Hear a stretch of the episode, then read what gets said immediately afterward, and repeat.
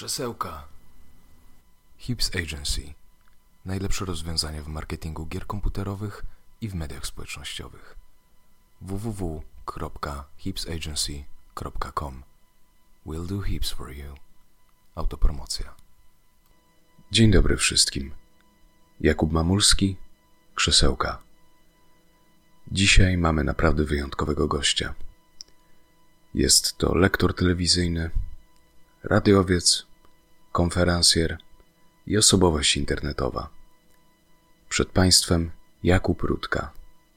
Witam bardzo serdecznie, witam Ciebie, Kuba, i wszystkich słuchaczy. Bardzo mi miło. Super, super. Cieszę się, że udało nam się spiknąć, bo tak jakby. No, po, po wielu próbach, nie? Tak, tak. Udało się.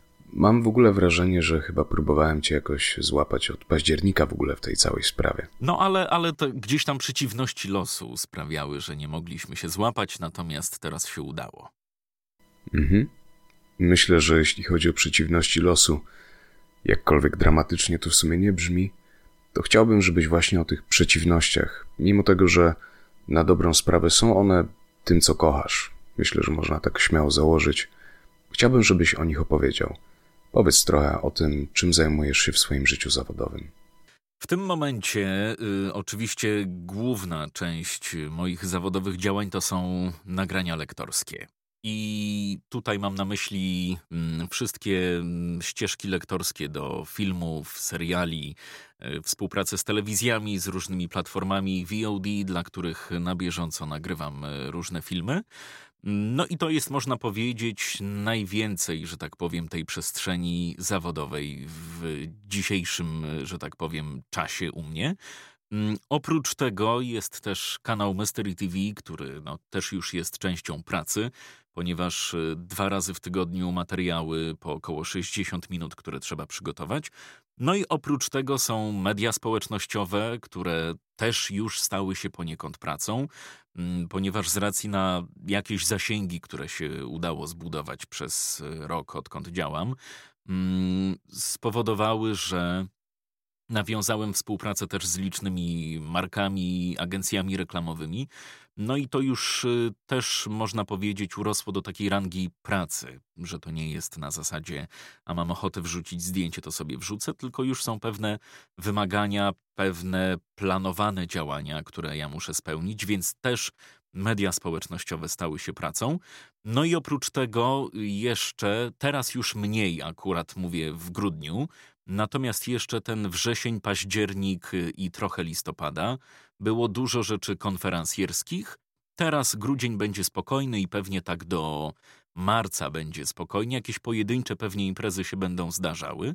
No ale jednak taki boom ten konferencjerski pewnie dopiero gdzieś tak od maja ruszy, więc od konferencjerki do maja mam spokój. Czyli głównie nagrywanie, nagrywanie, gadanie, mówienie, czytanie. Okej, okay. jeśli chodzi właśnie o te nagrania lektorskie, to chciałbym, żebyś opisał, jak w ogóle wygląda ten proces.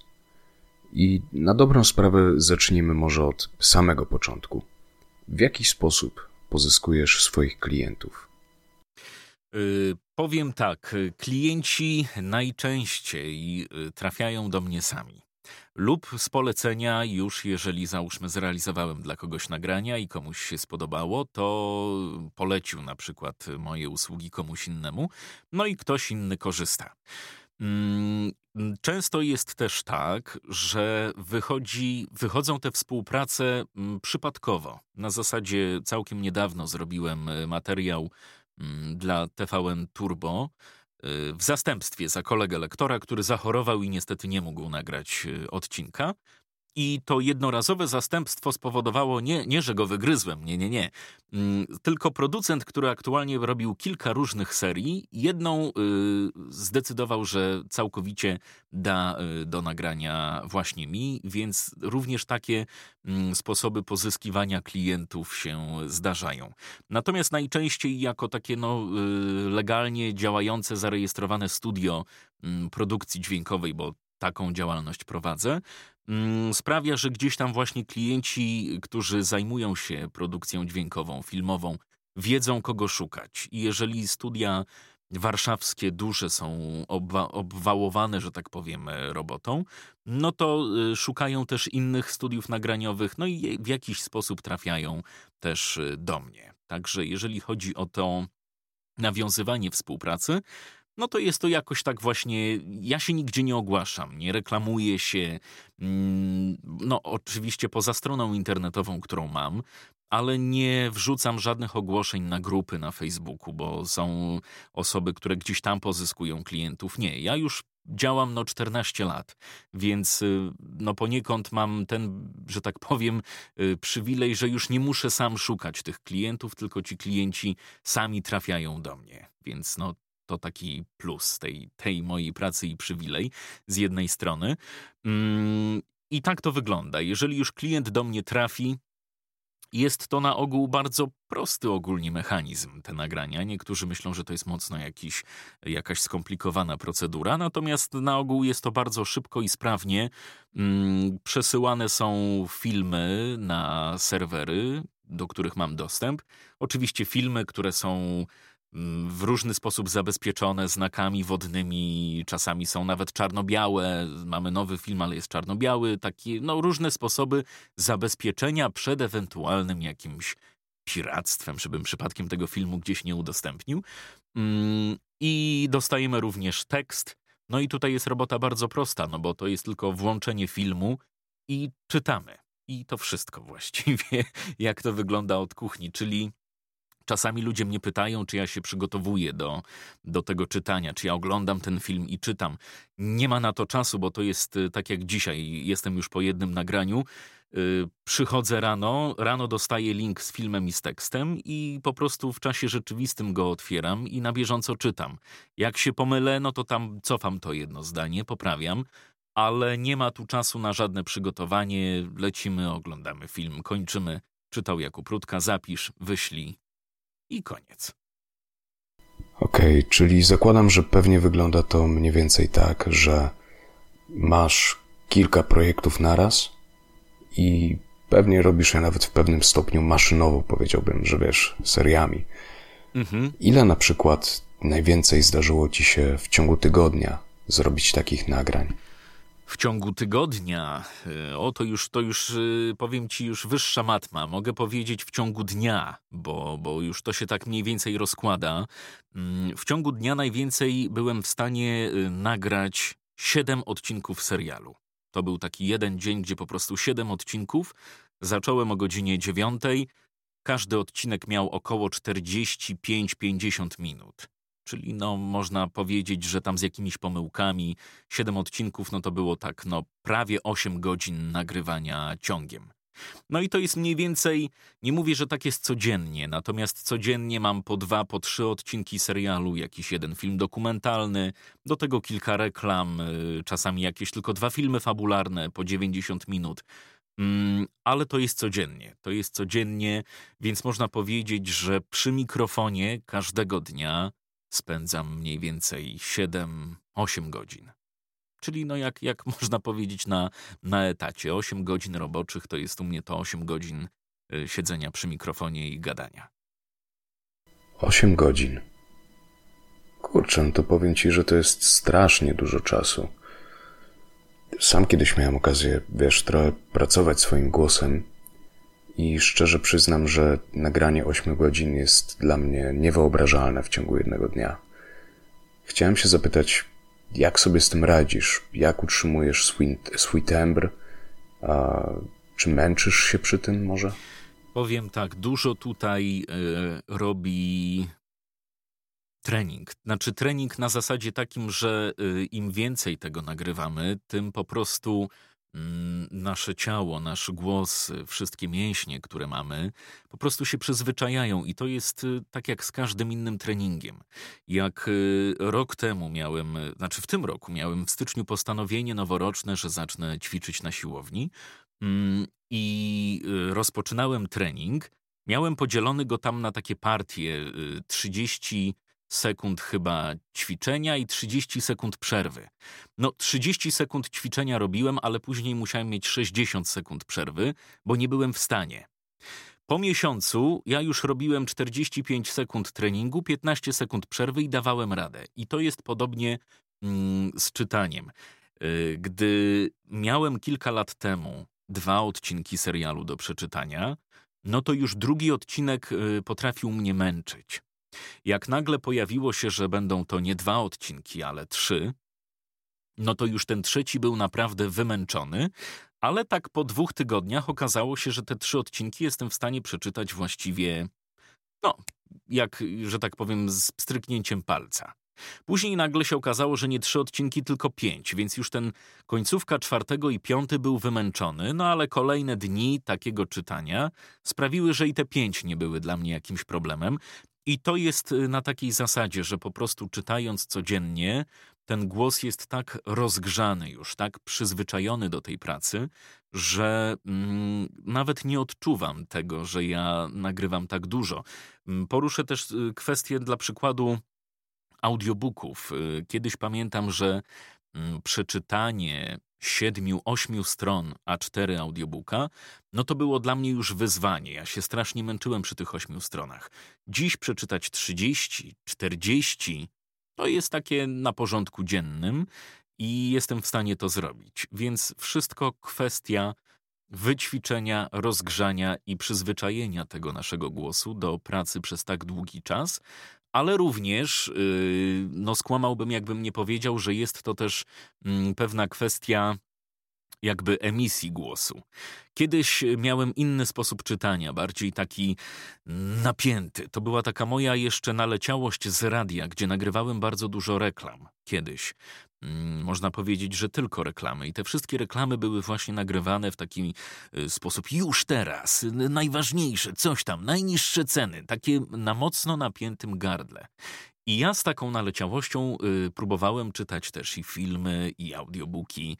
No więc y, nic dziwnego, że ja się tak szybko męczyłem, no bo jednak czytając książkę tak napiętym głosem, no nie damy rady jej długo przeczytać, więc pewna mm, zmiana w emisji głosu, inne ustawienie, że tak powiem, tutaj całego tego aparatu oddechowego, większe trochę nawet rozluźnienie, to mi powiedział kiedyś Maciej Gudowski, że po prostu większe rozluźnienie i swobodniejsze czytanie. No i faktycznie to była metoda, którą gdzieś tak wdrażałem przez długi czas i ona sprawiła, że faktycznie mm, później nagle zauważyłem, że bez problemu jestem w stanie przeczytać 10 stron, 15, później 20. No a teraz już te 8 godzin, tak jak mówię, no codziennie to już jest. Y, ten głos nie ma kiedy odpocząć, tak na dobrą sprawę. Mm, najgorzej jest wiadomo po jakimś urlopie, po jakiejś przerwie, czy jak jestem przeziębiony, chory i wypadam na kilka dni z obiegu, to później jest problem wrócić i potrzebuję dwóch, trzech dni takiego krótszego czytania i nagrywania, żeby wejść z powrotem na odpowiednie tory. Jasne. A jeśli chodzi na przykład o tę twoją pracę w radiu, to opowiedz, jak tam w ogóle wylądowałeś i co tam robiłeś? No to był w ogóle czysty, czysty przypadek. Y, ja w radiu wylądowałem zaraz po y, liceum. Skończyłem liceum, odebrałem świadectwo mm, i pamiętam, że kiedyś był mm, na biologii taki projekt przygotować prezentację na temat bakterii. No i wszyscy przygotowali te prezentacje w PowerPoincie. Ja natomiast zebrałem zdjęcia tych różnych bakterii, wrzuciłem to do Windows Movie Makera, nagrałem jakąś narrację, oddałem to y, no, jakieś 2-3 tygodnie po terminie. No i pani ogólnie była zachwycona tym y, filmem. Stwierdziła, że jest rewelacyjny i ogólnie to wstawiłaby mi szóstka, ale że mm, było po terminie i taka była umowa, no to może mi postawić, no, dwójkę. No, Moja oczywiście wina, bo mogłem zrobić to w terminie, ale pani pamiętam, że powiedziała mi kiedyś takie zdanie: Ty musisz y, koniecznie spróbować pracy głosem. Może w radiu, gdziekolwiek, ty musisz iść y, i spróbować gdziekolwiek, żeby wykorzystać swój głos. No i ja, że tak powiem, po tych słowach tej nauczycielki, jak odebrałem świadectwo maturalne, Poszedłem do naszej e, lokalnej rozgłośni radiowej, zapukałem po prostu tak z ulicy do drzwi i powiedziałem, że chciałbym pracować tutaj w radiu. E, pani tak na mnie popatrzyła dosyć dziwnie, zaprowadziła mnie do gabinetu samego prezesa. Y, prezes tam mi położył jakąś kartkę, kazał mi coś przeczytać. Mm, I następnie zaprowadził mnie od razu do studia. Do studia powiedział: Tutaj jest Jacek, od jutra będziesz przychodził do Jacka przez dwa tygodnie i będziesz się wszystkiego uczył. No ja byłem w szoku, bo właściwie przyszedłem tak z ulicy i okazało się, że już wychodzę z jakimś zapewnieniem, że będę pracował. Mm, wtedy w radiu poszukiwali reporterów, y, ludzi do pracy w redakcji, natomiast mnie od razu skierowali do pracy w studiu na antenie jako prezenter. No i tak to wyglądało, że przez dwa tygodnie przychodziłem, obserwowałem, uczyłem się tam, co się wciska, jak przełącza, co się tam suwa, gdzie wiadomości, gdzie nie wiadomości, gdzie jingle, mm, całej ramówki, kiedy co się mówi, jaki jest ten w ogóle właśnie rozpisany program godzinowy. No i po dwóch tygodniach wylądowałem już y, przy mikrofonie i prowadziłem y, takie, no po prostu zwykłe pasma, czyli przychodziłem tam na godzinę ósmą i do dwunastej Yy, wypowiadałem się, że tak powiem, na antenie, czyli prognoza pogody, jakieś ciekawostki, fakty z kraju i ze świata. Natomiast radio otworzyło mi takie wrota właśnie do tej kariery lektorskiej, ponieważ mm, panowała taka zasada, mm, że były różne lokalne reklamy, tak? No bo rozgłośnia lokalna, więc również i lokalne reklamy, reklamujące jakieś lokalne firmy, usługi i tak dalej. I chcąc uniknąć nagrywania e, tych reklam głosami które, że tak powiem, są na stałe na antenie, czyli żeby nie nagrywali tego nasi prezenterzy, e, radio miało taką współpracę z innymi lokalnymi rozgłośniami w całym kraju. Radio Wrocław, e, radio tam Białystok i jeszcze jakieś inne. I była taka zasada, że my Nasi wszyscy prezenterzy z tej rozgłośni nagrywamy reklamy dla tego radia, dla tego, a prezenterzy z tamtych rozgłośni nagrywają reklamy dla nas, żeby nie było, że w kółko te same głosy. Czyli taka pamiętam... trochę społeczność, aby to urozmaicić. Tak, tak. I pamiętam, że właśnie nagrałem reklamę dla Radia Wrocław. Mm, i Radio Wrocław, pamiętam, usłyszało te reklamy i do tego prezesa mm, Maćka y, zadzwonili, że co to jest za lektor, że my chcemy więcej reklam, żeby nam nagrał. No i ten prezes przyszedł do mnie i mówi, słuchaj Kuba, no tutaj y, Radio Wrocław y, bardzo, że tak powiem, jest zachwycone mm, twoją tutaj pracą i chcą więcej reklam. I podobna sytuacja była w innych lokalnych rozgłośniach. Tam chyba Radio Lublin jeszcze wchodziło w grę. Mm, Białystok, później zostało to rozszerzone o Eskę. Mm, wiem, że był taki oddział tutaj w Łomży. Mm, I ta łomżyńska Eska też korzystała z tych usług. No ale już jak nagrałem dla tej łomżyńskiej Eski i to poszło gdzieś tam w ten ogólny eter, ta reklama, no to już później dostałem propozycję z głównej Eski. I tych reklam było coraz więcej, coraz więcej. I ten prezes w końcu stwierdził: Słuchaj, ja już tu nie będę się bawił w twojego menadżera. Mm, daję twój numer bezpośrednio tym wszystkim ludziom i ty już sobie z nimi wszystko ustalaj. I to był moment, w którym ja zdecydowałem, że zainwestuję w sprzęt, kupię mikrofon, kupię jakieś tam podstawowe wyciszenie, jakiś interfejs audio mm, i będę te reklamy nagrywał z domu, no bo nie będę za każdym razem do tego radia przyjeżdżał, żeby coś nagrać. I powiem ci, że to już poszło takim efektem dosłownie domina. Czyli każde kolejne zlecenie mm, miało odzwierciedlenie w kolejnym zleceniu z jeszcze większym klientem. Mm, I tak to się potoczyło. Pamiętam sytuację, jak już byłem mm, na studiach. Godzina chyba dziewiąta. Ja się szykowałem na zajęcia, dzwoni telefon. Odbieram i się przedstawia tam dyrektor marketingu, grupa RMF. No i koniecznie chcą reklamę, nie mają jeszcze tekstu, za pół godziny będzie tekst, czy ja im będę w stanie w ciągu godziny, półtorej to nagrać. No ja patrzę na zegarek i mam do wyboru albo jechać na kolokwium teraz i zaliczyć, albo yy, olać to kolokwium i czekać na reklamę dla RMF. No i oczywiście wybrałem reklamę dla RMF. I dobrze się złożyło, ponieważ wtedy pamiętam, że RMF przez miesiąc nawiązało ze mną taką współpracę, że miałem naprawdę dużo dla nich bezpośrednio reklam. Mm, I to przyniosło znowu kolejne rezultaty, bo po RMF odezwały się kolejne większe stacje. Mm, aż w końcu ktoś zaproponował mi właśnie przeczytanie filmu i pierwszy film 10 lat temu to już było, w 13 roku pierwszy film dokumentalny przeczytałem. Mm, I też pamiętam, że no oczywiście ekscytacja. Pierwszy film, pierwszy raz w telewizji będzie film. On miał emisję. Pamiętasz może, jaki to był film? Yy, tytułu niestety nie pamiętam. Wiem, że to był film dokumentalny, yy, ale o czym to już yy, powiem szczerze, nie pamiętam. Pierwszy fabularny, jaki przeczytałem, mm, to był film pod tytułem Notatki o skandalu. Chyba. Mm, bardzo fajny zresztą y, film, pamiętam go do dzisiaj. Nie wiem, czy jeszcze gdzieś tam ta moja wersja nagraniowa jest dostępna, bo on już był przez te kolejne 10 lat nagrany chyba z 5 razy. Mm, natomiast ten pierwszy, pamiętam, dokumentalny, mówię, godzina 11, premiera, czy tam 10, chyba 10.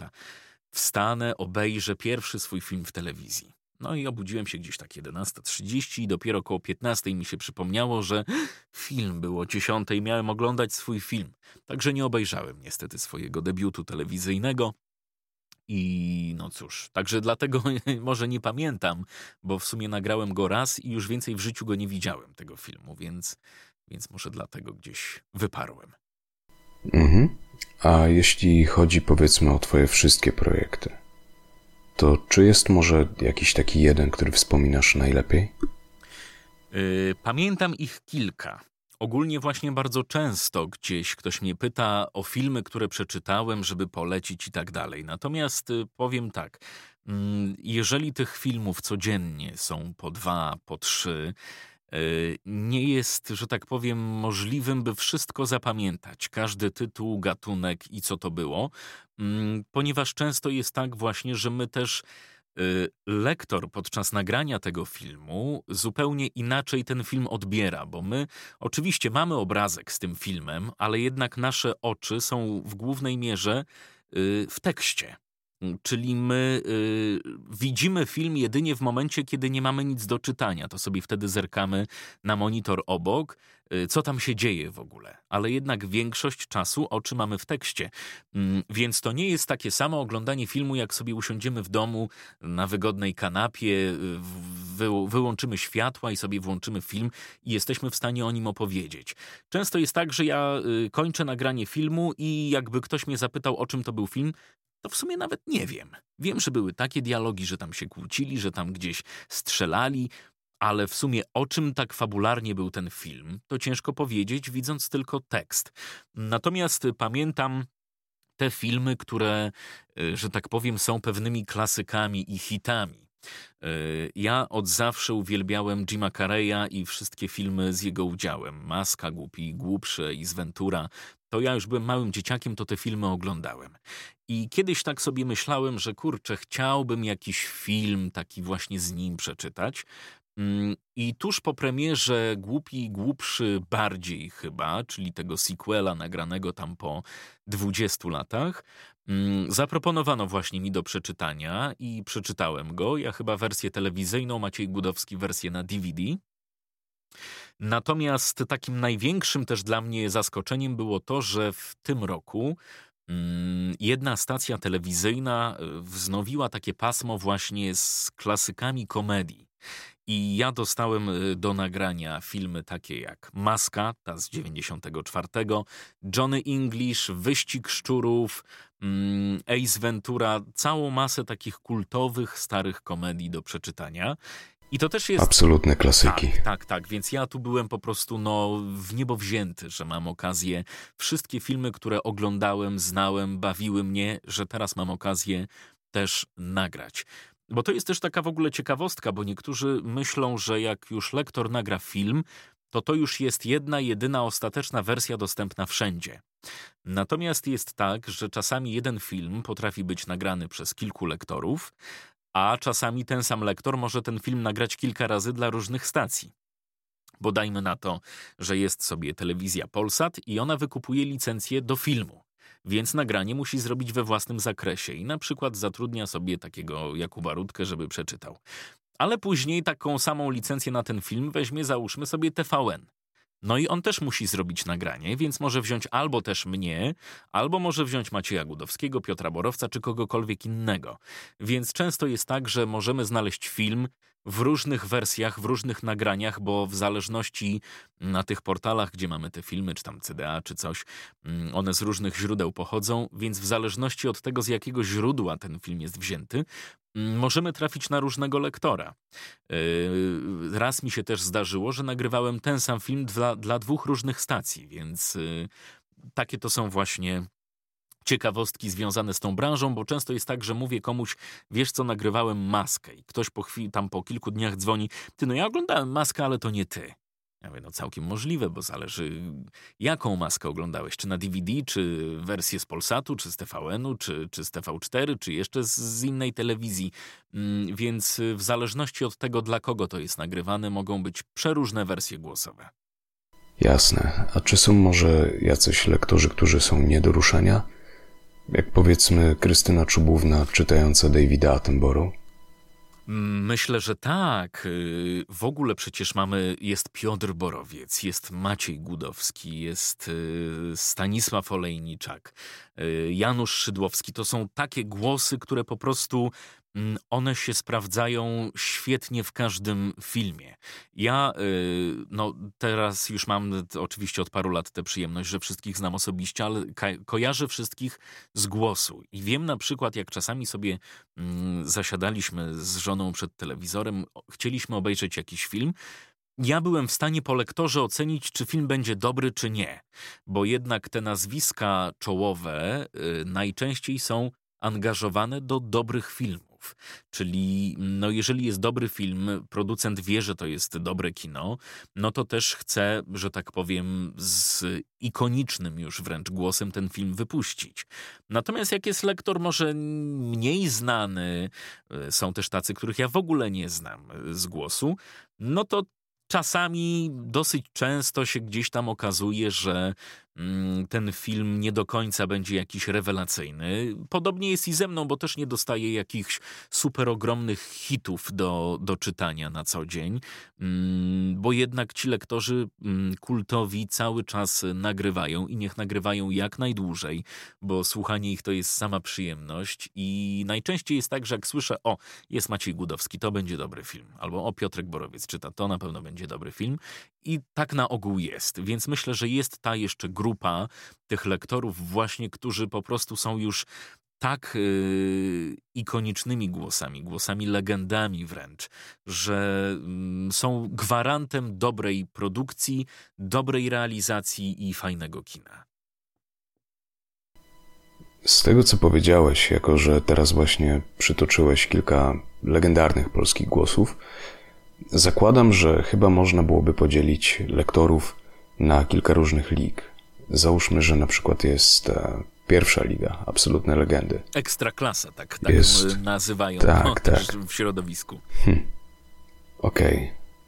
Potem jest ta druga liga, w której zakładam są ludzie solidni, wyrobnicy i pewnie stawiam, że też jest coś w stylu trzeciej ligi, czyli na przykład początkujący albo z pełnym szacunkiem do wszystkich ludzie trochę brani mhm. z braku laku.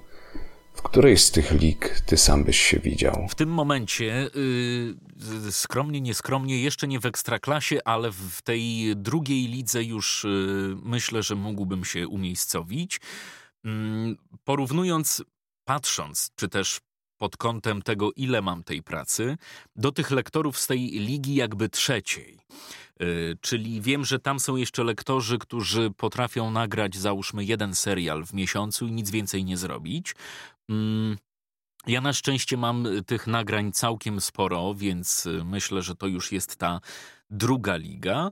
Natomiast jeszcze nie ekstraklasa, bo mówię, no dla mnie ta ekstraklasa to jest y, tylko i wyłącznie ta grupa, że tak powiem, tych czołowych y, lektorów. Ja bym tam może z 10, może 12 nazwisk umieścił w tej ekstraklasie. I nie wiem, czy kiedykolwiek y, do niej wejdę. No, chyba jak już tam zrobią 12 wolnych miejsc, to może wtedy mm, któreś sobie y, zagrzeje. Aczkolwiek y, w tej chwili myślę, że ta pierwsza dobrze mi tu jest w tej pierwszej, jest trzecia. No jest jeszcze tak zwana jak już jedziemy tymi ligami, jest też okręgówka. To w, do tej ligi można byłoby wrzucić wszystkich tych lektorów, mm, freelancerów, czyli lektorów, którzy świadczą swoje usługi lektorskie głównie do reklam, Mm, filmów nie czytają, bo nie mają żadnych współprac telewizyjnych. Czyli to są ci wszyscy lektorzy, którzy gdzieś tam właśnie na Facebooku się ogłaszają, nagrywają reklamy, owszem, mm, dla ogólnopolskich stacji radiowych, telewizyjnych, robią bardzo duże projekty, ale jeszcze nie mają tego przebicia mm, filmowego, bo dla wielu osób, które zaczynają w tym zawodzie, to przeczytanie filmu dla telewizji jest takim wyznacznikiem, takim gralem do zdobycia, że to jest takie już guru, że już jak to osiągniemy, to można powiedzieć, że coś już w tej branży mm, żeśmy osiągnęli. Więc jest jeszcze grupa tych lektorów, którzy z powodzeniem działają w internecie, nagrywają jakieś poradniki, y, szkolenia, tutoriale, nagrywają reklamy, są już znanymi głosami, bo to są lektorzy, których ja znam i znam ich głosy, że jestem w stanie ich rozpoznać, ale jeszcze nie weszli w ten świat filmowy. Okej, okay, czyli to, że na przykład ktoś nie jest w mainstreamie, nie jest koniecznie wyznacznikiem jego jakości. Nie, absolutnie nie. Nie, ponieważ znam, yy, może tu nawet zabrzmi to Y, trochę kontrowersyjnie, ale znam wielu, znaczy no niewielu, ale znam głosy, które są w mainstreamie, a moim zdaniem się w tym mainstreamie nie powinny znaleźć. Mm, a znam głosy, które działają gdzieś w tej przestrzeni tylko internetu, na własną rękę freelancersko, a świadczą takie usługi na takim poziomie, że spokojnie mogliby y, wejść w ten już w tę pierwszą ligę, czy nawet ekstraklasę.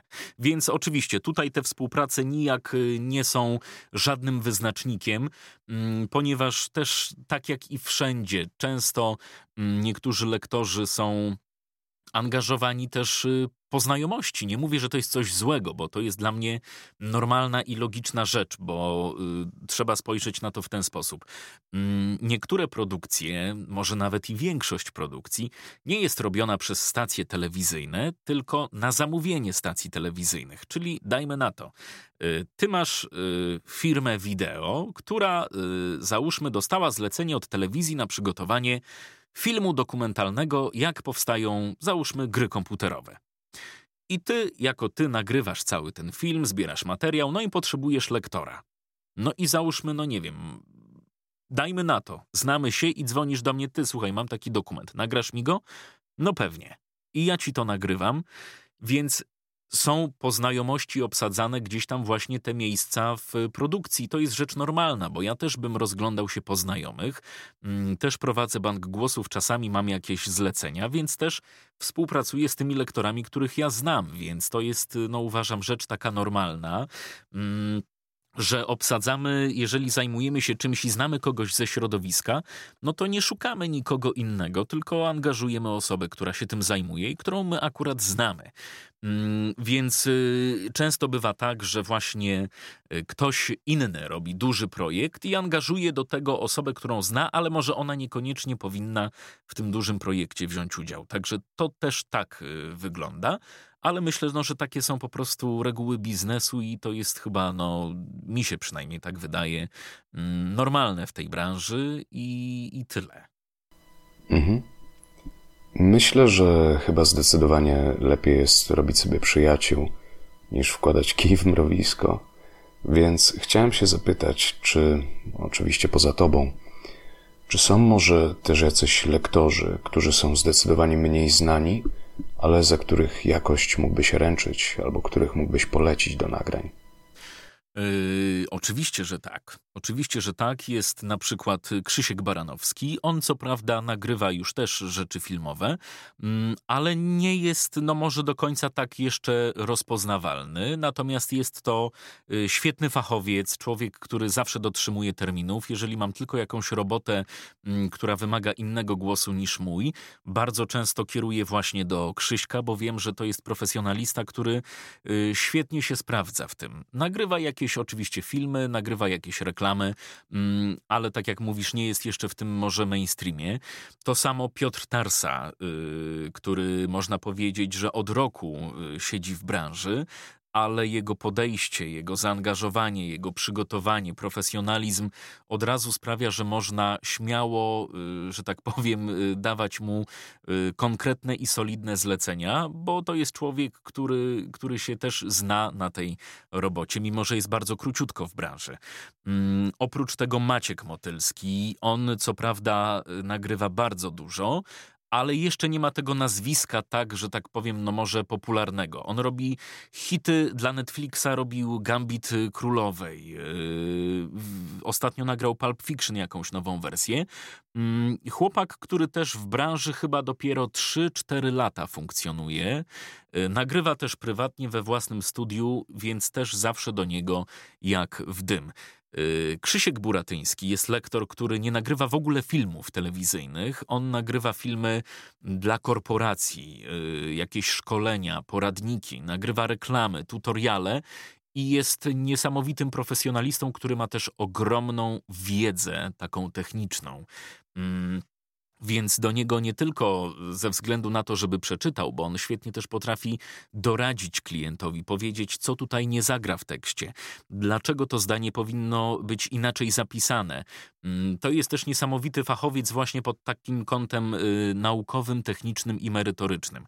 Więc jest mnóstwo takich osób, mm, które y, są po prostu fachowcami i profesjonalistami i działają tylko gdzieś tam w jakimś tam mniejszym y, obrębie, na mniejszą skalę, ale działają.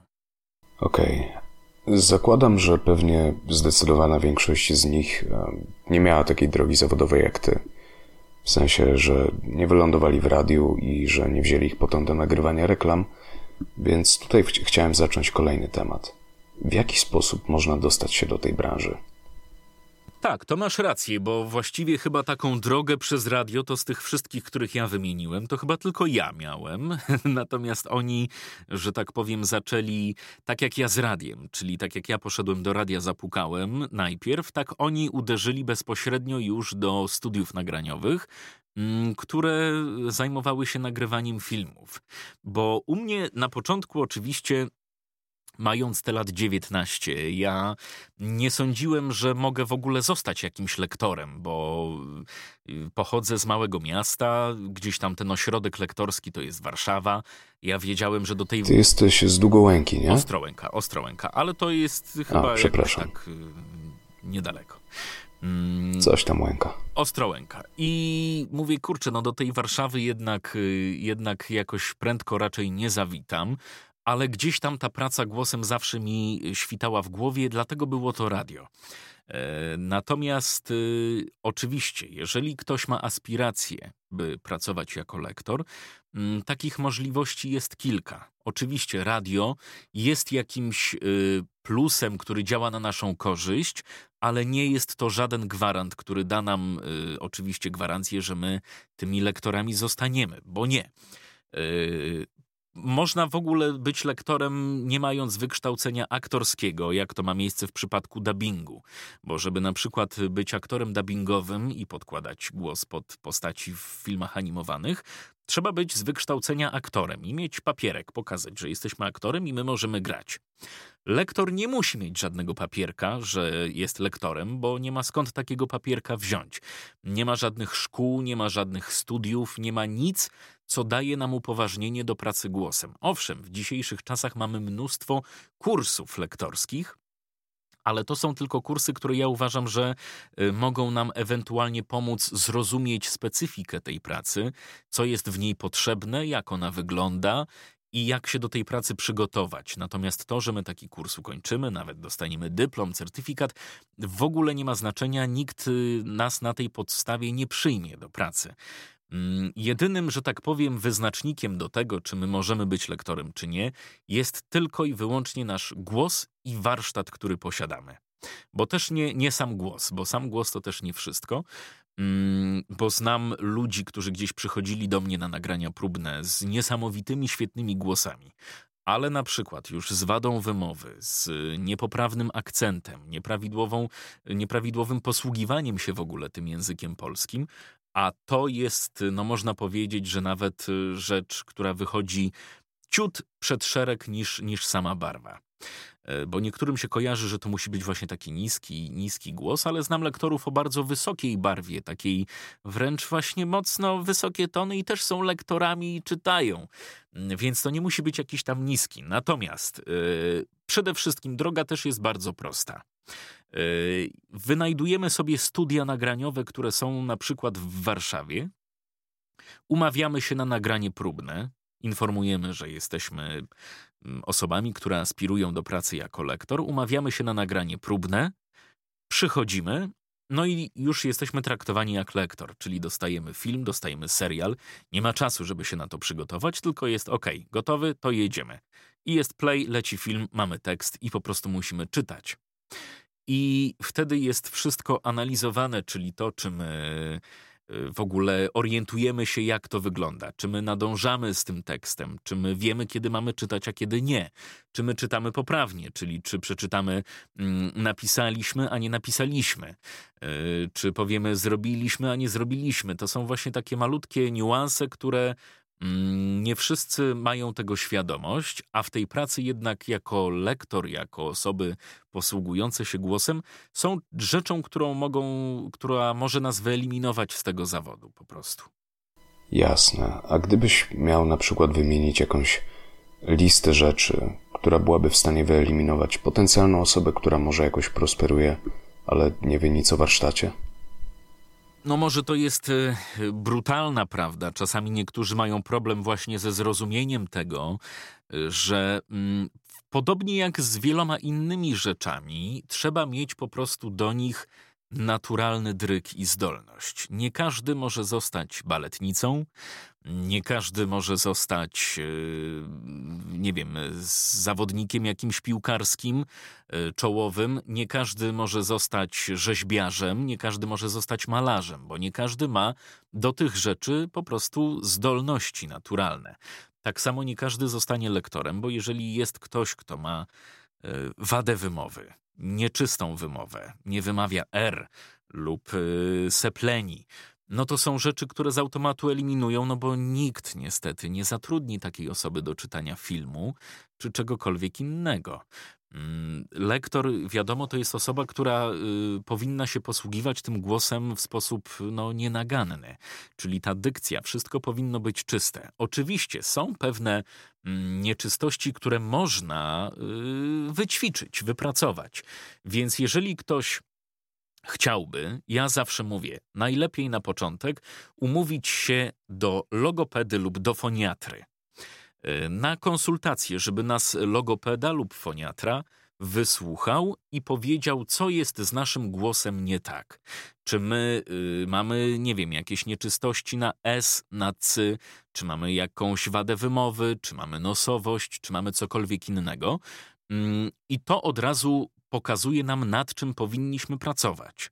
I myślę, że od tego warto jest naprawdę zacząć, i to powtarzam wszystkim, mm, ponieważ y, od razu wiemy, co jest nie tak. No i teraz od nas zależy, co z tym zrobimy. Czy powiemy, a tam nie znasz się, czy powiemy, ok, dobra, będę nad tym pracował. Mm, więc myślę, że to jest taki w ogóle początek, od którego ja sugeruję każdemu zacząć. Następnie, jeżeli załóżmy nie ma przeciwwskazań, no to ćwiczenia, ćwiczenia oddechowe i dykcyjne. To jest też podstawa mm, w naszej pracy, żeby wiedzieć, jak oddychać, kiedy oddychać, no i oczywiście, żeby ta dykcja była nienaganna. No a do tego jakieś inne ćwiczenia językowe, czyli akcenty logiczne w zdaniach, w wyrazach, ale to już jest taka, mm, taki kolejny etap. Mhm. W ogóle mam wrażenie, że odkąd wiesz, odkąd internet jest popularny, to że mnóstwo ludzi może zacząć powiedzmy jakoś propagować siebie, albo na przykład próbować swoich sił w lektorstwie, w dubbingu, tego typu rzeczach. Są w końcu na przykład różne filmiki z dubem i tutaj chciałbym właśnie przejść do Twojej działalności internetowej, ponieważ e, masz kanał na YouTubie, działasz też na TikToku i na Instagramie, więc opowiedz może trochę o YouTubie. Mm, YouTube tak, no i to już będzie mm, w styczniu 10 lat, jak ten e, mój kanał funkcjonuje. Mm, to on gdzieś tam też zrodził się ten pomysł na ten kanał. Ja już byłem lektorem, który już y, nagrywał, już byłem po debiucie telewizyjnym wtedy, bo kanał 2014 rok, więc a debiut był w 13. Mm, I gdzieś takie miałem zawsze poczucie chęci czytania filmów dokumentalnych. Jakoś tak po prostu zawsze ciągnęło mnie w kierunku tych dokumentów. Mm, I stwierdziłem, że no tych dokumentów na razie nie mam zbyt wiele do czytania jako lektor, więc y, stwierdziłem, że sobie sam te dokumenty zrobię. E, I właśnie tym rozwiązaniem miał być kanał na YouTubie, na którym miałem tworzyć krótkie filmy dokumentalne z ciekawostkami, z jakimiś niewyjaśnionymi sprawami. Chciałem połączyć rzeczy, które mnie gdzieś osobiście interesowały, czyli dokument jednocześnie z jakąś tajemnicą kryminalną, paranormalną i połączyć to i stworzyć taki właśnie dokument. Stworzyłem kilka, ze trzy lub może cztery. Nagrałem ścieżkę lektorską, no i pamiętam, że no ja też jestem taką osobą, która bardzo y, szybko oczekuje efektów od swoich działań. Mm, I tych efektów niestety nie było. Ja widziałem, że ten film tam miał 20 wyświetleń. Później miał 30 wyświetleń. No i ogólnie to było strasznie. Mm, stwierdziłem, że zbyt dużo czasu kosztuje mnie przygotowanie tego filmu, scenariusze, y, zdjęcia, które musiałem znaleźć, mm, i że nie jest to nijak wymierne, bo tego filmu nawet 100 osób nie obejrzało, więc, więc bez sensu. No i ten kanał po prostu rzuciłem. Przestałem tam cokolwiek robić. No i ten kanał tak pół roku wisiał praktycznie w zawieszeniu. Nic tam się nie działo. I zgłosił się do mnie kolega, mówi, słuchaj, napisałem taką straszną historię, nagrasz ty mi ją? Ja mówię, no dobra, daj, nagram ci.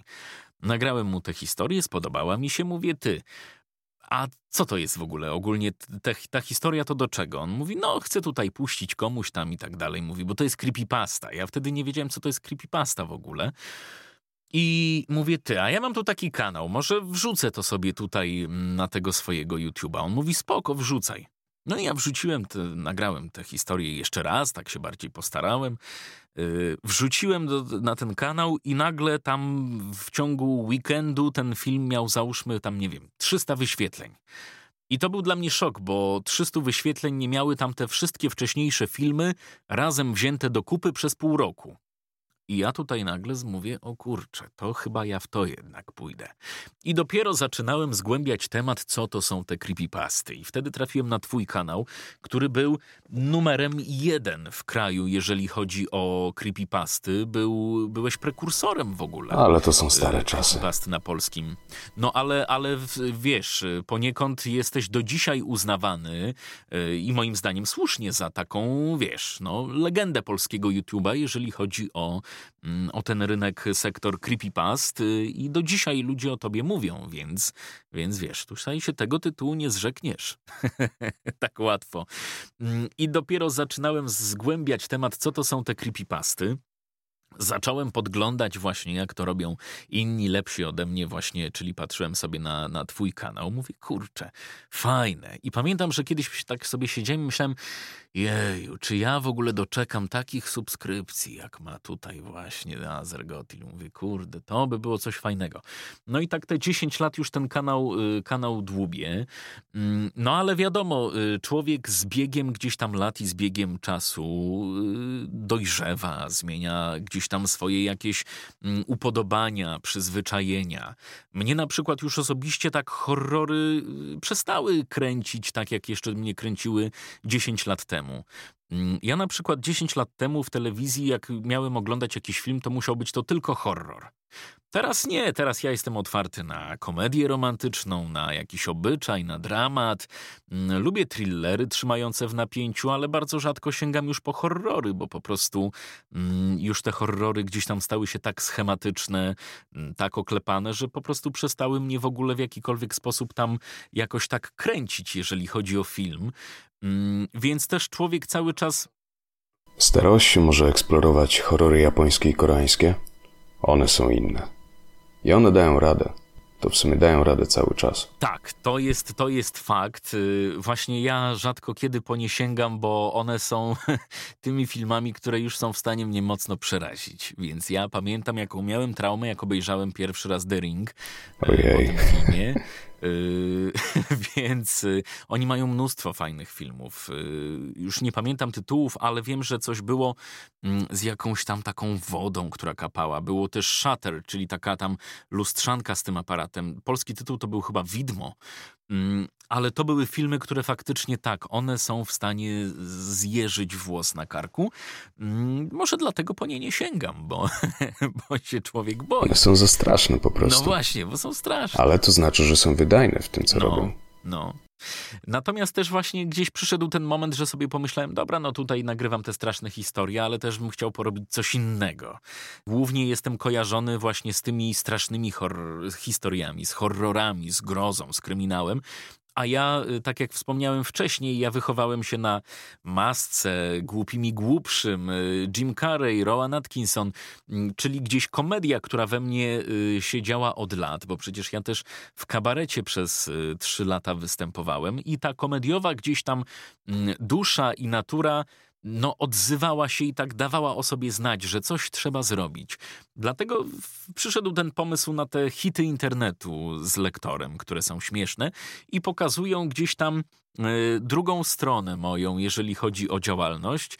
I wielu widzów Mystery TV y, pisze mi wiadomości czy komentarze, że, że mimo, że słuchają czegoś zabawnego, śmiesznego, to mają wrażenie, że zaraz jednak coś się strasznego wydarzy. A jak się nie wydarzyło, no to nie są w stanie uwierzyć, że ten, ten mroczny głos z tych strasznych historii tutaj y, czyta o tym, że Piorun gdzieś tam wiuska strzelił y, i się śmieje. Więc, y, więc no myślę, że to tak, tak jest, że my musimy w życiu próbować różnych nowych rzeczy, mm, żeby nam się po prostu nie znudziło, żeby to nasze życie jakoś tak urozmaicić. Jasne. Mam w sumie takie pytanie, bo nagrałeś sporo tych filmików e, z legendami polskiego internetu i tutaj może jeszcze takie małe słowo dla słuchaczy, którzy nie mieli okazji się natknąć, bo, bo Kuba wrzuca to na TikToka i na Instagrama chyba, nie? Tak, tak, tak. Mhm. Tak, tak. To są um, klasyczne nagrania z polskiego internetu, stare memy, jak na przykład Jestem hardcorem, gdzie Kuba po prostu robi voiceover. I to też tak wyjaśnię, bo mm, niektórzy mm, myślą, że to chodzi o to, że ja próbuję sparodiować to, co tam jest, natomiast nie. Nie chodzi o to, by to jakoś odwzorować i sparodiować. Y, głównie tutaj mm, fajnie to taka jedna pani w komentarzu podsumowała, że tu nie chodzi o sparodiowanie tego. Mówi, tu największym komizmem jest to, że te memy właśnie na ogół są śmieszne, zabawne, wulgarne, przedstawiają jakąś dziwną, absurdalną sytuację. I najśmieszniejsze w tym wszystkim jest ta powaga i ten spokój e, lektorski, który temu wszystkiemu towarzyszy. I ta pani stwierdziła, że to jest sedno tych filmów, chociaż nie ukrywam, że mm, wszystkie filmy później z serii to się wytnie, czyli te, które pokazują moje próby nagrania tego, gdzie no, często zdarza mi się parsknąć śmiechem, mm, oglądają się równie dobrze, czasami nawet lepiej niż ta wersja finalna. Mhm. Mam w sumie takie pytanie, bo nagrałeś ich sporo i na pewno nie widziałem wszystkich. Więc chciałem się zapytać, czy nagrałeś może Orła i Atak na fabrykę Jaboli? Nie, tego nie nagrałem, więc myślę, że jeszcze to przede mną. Szczerze przyznam, że liczę, że nagrasz to jako następne. Będzie, będzie. tych hitów jest tak dużo, że naprawdę, wiesz co, ja też jestem y, w szoku, bo ja, wiesz, wpisywałem sobie w internecie hity internetu, jakieś wpadki i tak dalej mm, i wydawało mi się, że ja już znalazłem wszystko, a tymczasem ludzie przysyłają mi w wiadomościach kolejne propozycje i to są rzeczy, których ja nigdy w życiu nie widziałem, a są tak rewelacyjne, więc ta lista rzeczy do zrobienia jest naprawdę duża i fajnie, że ludzie podrzucają mi mm, kolejne te treści, że podoba im się to, co, to, co właśnie tam tworzę na tym Instagramie i TikToku i że dzięki nim mam jeszcze taką bazę naprawdę sporą, że ten materiał mi się nie wyczerpie. Mhm. Jakieś może takie trochę mniej znane perełki mógłbyś teraz e, zarzucić, aby ludzie mogli sobie to wrzucić w YouTube'a, obejrzeć? Z tych, które jeszcze nie nagrałem? Mhm. A z takich może, wiesz, mniej znanych. Wiesz, coś, co nie jest na poziomie jestem hardcorem, ale co jest absolutną petardą. Co, co ty na to? Wiesz co, to teraz tak z tytułu ci nie powiem, natomiast Mm, ostatnio ktoś mi podesłał takie nagranie, ojeju, z lat dziewięćdziesiątych jeszcze. Mm, I to nie jest to nagranie, jak syn z ojcem otwierają butelkę szampana. Mm, natomiast jest jakieś inne i podobno to w ogóle miało y, sporo wyświetleń, bo to tam też w milionach. I byłem zdziwiony, że na to nie natrafiłem. Natomiast teraz, y, kurde, nie podam ci tej nazwy, bo nie pamiętam, a nie dogrzebie się pewnie teraz w wiadomościach do tego. Ach, no, szkoda, szkoda. Ale mimo tego, um, serdecznie, serdecznie polecam e, wytwory Kuby. W ogóle podaj e, swój profil na TikToku i na Instagramie, żeby ludzie mogli to znaleźć. O, jest bardzo prosta, Jakub Rutka i to wszystko. Absolutne petardy, absolutnie piękne rzeczy. Natomiast, e, jako że wiesz, działasz już na YouTubie kilka ładnych lat, na TikToku, na Instagramie też już powiedzmy jesteś obecny dłuższą chwilę, to chciałem się zapytać, czy te doświadczenia, które wyniosłeś właśnie z nagrywania rzeczy do mediów społecznościowych, czy one mają może jakieś przełożenie na Twoją pracę zawodową? Um, czy posiadłeś na przykład może dzięki temu jakieś nowe umiejętności albo nowe triki, które wykorzystujesz w swojej, w swojej robocie jako lektor? Y, jeżeli chodzi o te media społecznościowe, to może mniej, bo tak jak mówię, w mediach społecznościowych jestem od roku, a już aktywnie na rynku tym lektorskim zaraz będzie 14 lat, więc wszystko to, co ja zebrałem przez te, można powiedzieć, 13 lat, mm, wsadzam w te media społecznościowe i w nagrywanie tam. Natomiast praca mm, przy kanale Mystery TV mm, Owszem, poniekąd pozwoliła mi mm, wiele rzeczy opanować i rozwinąć, bo jednak yy, być może zauważyłeś, że zmienił się pewien trend w tych strasznych historiach, że dzisiaj widzowie oczekują od nas historii dłuższych. Tutaj już y, opowiadania na 10 minut to nikogo nie będą satysfakcjonować. Teraz historie to mają po 50, po 60. 22 y, grudnia będzie historia, która będzie miała 3 godziny. Mm, więc to są już naprawdę y, olbrzymie molochy. Więc poniekąd czytanie tych długich historii przyczyniło się u mnie do wyrobienia tego właśnie głosu, do rozćwiczenia go, do, do tego, że przestałem się męczyć później na, na tych nagraniach. Co więcej, mm, tworząc jakieś e, słuchowiska i te creepypasty tak bardziej rozbudowane, tam gdzie były te nasze serie oryginalne z muzyką, z efektami, to się przyczyniło, że odezwało się kilku klientów, mm, mianowicie wydawnictwa literackie, które zamówiły u nas nagrania audiobooków, żebyśmy zrobili im audiobooki mniej więcej chcieli, żeby to było tak jak właśnie w tej creepypaście, czyli i efekty dźwiękowe i muzyczne. I to wszystko, powiem ci, gdzieś tam się przenika y, ze sobą, bo mm, kanał też y, poniekąd pozwolił mi wykształcić, dopieścić, może w ogóle oszlifować lub wręcz ujawnić jakiś taki talent, zdolność interpretacyjną, y, której kiedyś nie miałem, y, czyli takie no już naprawdę mocne y, kwestie, gdzie trzeba mocno wejść w postać, w jej emocje, wykrzyczeć coś czasami, coś przeżyć. Mm, to się poniekąd przydaje w tej pracy później e, lektorskiej, ponieważ dzięki temu ja też, mimo tego, że tego wykształcenia aktorskiego nie mam, ale kilka razy miałem przyjemność użyczyć głosu właśnie w dubbingu w filmach animowanych i poniekąd też miało to miejsce ze względu na to, że już kanał był jakoś rozwinięty i ludzie kojarzyli ten głos i kojarzyli te mm, pewne umiejętności, które tam są prezentowane, więc wszystko myślę, że y, poniekąd się przenika, bo pewne rzeczy z kanału jestem w stanie przeciągnąć na pracę zawodową, ale pewne rzeczy też zawodowe jestem w stanie przeciągnąć później na yy, poczet kanału. Najczęściej są to jakieś techniczne aspekty, yy, o których widzowie gdzieś tam mogą nawet zupełnie nie wiedzieć, bo to są jakieś yy, formy oprogramowania nowego, czy też jakieś właśnie dźwięków. To są rzeczy, które gdzieś tam ja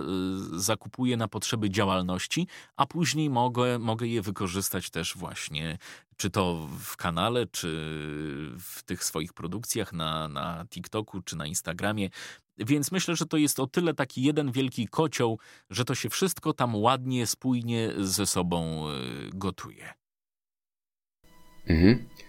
W ogóle tak sobie myślę, bo wiesz, teraz e, często jest tak, że dziecko, nie wiem, podejdzie do swojej mamy i powie: Mamo, mamo, chcę zostać streamerem. I matka ma takie: O mój Boże, moje dziecko chce zostać influencerem. Natomiast mam wrażenie, że w tym wszystkim można nauczyć się czegoś więcej. Ty na przykład mówisz, że praca z creepypastami pozwoliła ci lepiej zrozumieć, jak interpretować tekst. Z mojej strony, na przykład, e, nauczyłem się, jak działają media społecznościowe, jak gadać z ludźmi i nauczyłem się marketingu na dobrą sprawę. W dużej mierze właśnie dzięki typ tego typu działaniom i teraz jest to moja praca. Więc e, zastanawiam się właśnie, czy uważasz, że na przykład gdy dziecko chce zostać influencerem, to czy to jest e, dobra rzecz? Czy to jest e, coś, co mogłoby powiedzmy dać jakąś wartość temu dziecku? I jak myślisz, to jest dobre? To jest złe? Ja myślę, że też tutaj poniekąd mamy mm, zderzenie takie pokoleniowe, które mm, ma wpojone pewne schematy i pewne zasady i nie do końca rozumie y, nowych schematów, które gdzieś tam panują. Ja nie ukrywam, że podobnie miałem ze swoimi rodzicami teraz, którzy gdzieś tam y, całe życie byli przyzwyczajeni do tego, że praca to jest praca na etacie, mm, stała, stabilna od do. Oni nie, nie rozumieją, co to jest praca w internecie, że w internecie można pracować, że w internecie można zarabiać, że wrzucając post, y, załóżmy na Instagrama, można zarobić tyle, co, co przez miesiąc na tym etacie. Oni tego nie rozumieją i być może mm, my jesteśmy już tym innym pokoleniem, że my y, możemy to zrozumieć, bo sami tego też doświadczamy. Widzimy, że jest mnóstwo przykładów osób, które są w stanie żyć ze swojej pasji. Jeżeli ktoś gra pięknie na pianinie, jest w stanie i ma pomysł na siebie, no bo osób, które grają pięknie na pianinie jest, y, podejrzewam, mnóstwo. Ale jeżeli ktoś ma pomysł na siebie, y, mamy mnóstwo profili na TikToku, na Instagramie, na YouTubie, ludzi, którzy mają kanały, gdzie grają tylko na instrumencie, na perkusji, na pianinie, na skrzypcach i żyją z tego, bo dostają propozycje, są angażowani do jakichś fajnych projektów, osiągają kariery no na czasami nawet y, światową skalę. Jeżeli jest ktoś, kto dobrze gra w CS-a, co by się mogło wydawać, kurczę, gra tylko w grę. Ile jest osób, które dzisiaj jest w stanie się utrzymać świetnie z tego, że gra w FIFA na komputerze czy na konsoli. Mm, więc myślę, że y, nie trzeba od razu z góry negować, krytykować, że nie, ty musisz iść, skończyć studia, zrobić y, coś tam, dyplomy i być, załóżmy tam, nie wiem, y, pracować tutaj czy tutaj. Myślę, że możemy Mm, przynajmniej pozwolić spróbować, bo ja wiem, że dopóki człowiek sam nie spróbuje, to się nie przekona i może mu mówić 100 osób dookoła, ale dopóki ktoś sam nie spróbuje i nie zobaczy, że to faktycznie nie ma sensu, no to nikt nie jest w stanie mm, nas przekonać, a nawet jeżeli będzie w stanie, to przynajmniej nie będziemy sobie pluć w brodę, że nie spróbowaliśmy. Dzisiaj ten internet jest tak ogromnym narzędziem, które daje nam mnóstwo możliwości, jeszcze więcej niż te 10 lat temu, więc myślę, że każdy, kto jest y, rozgarnięty, kto ma jakiś pomysł na siebie, kto jest zaradny, y, kto nie liczy na łatwą karierę, że po prostu nic nie będzie robił, a pieniądze będą leciały z nieba, bo jednak internet to też jest praca i tam też trzeba pracować, to myślę, że jesteśmy w stanie naprawdę zrobić sobie niesamowite miejsce robocze e, i czerpać z niego nie tylko satysfakcję, ale też e, finanse i utrzymać rodzinę właśnie w tym internecie. Jasne. Natomiast e, my tutaj mówimy o ludziach, którzy ze względu na szczęście, talent, ciężką pracę, najczęściej ze względu na połączenie tych trzech rzeczy. Mówimy o tych, którym się udało. Natomiast zdecydowana większość z nich nigdy nie będzie duża. Jak myślisz? Czy w tym też jest jakaś wartość, żeby się podejmować tego typu przedsięwzięć? To też jest. E, bo podobnie można w świecie, e, wiesz, lektorskim e, to porównać, bo powiem ci tak. Często ktoś mnie pyta, jak wielu nowych lektorów trafia do tego czytania telewizyjnego, filmowego. Mm, I ja bardzo często odpowiadam, że odkąd ja trafiłem, czyli od tego 13 roku, to już jest 10 lat, mm, do tego świata, że tak powiem, telewizyjnego przez te 10 lat trafiło może trzech nowych lektorów.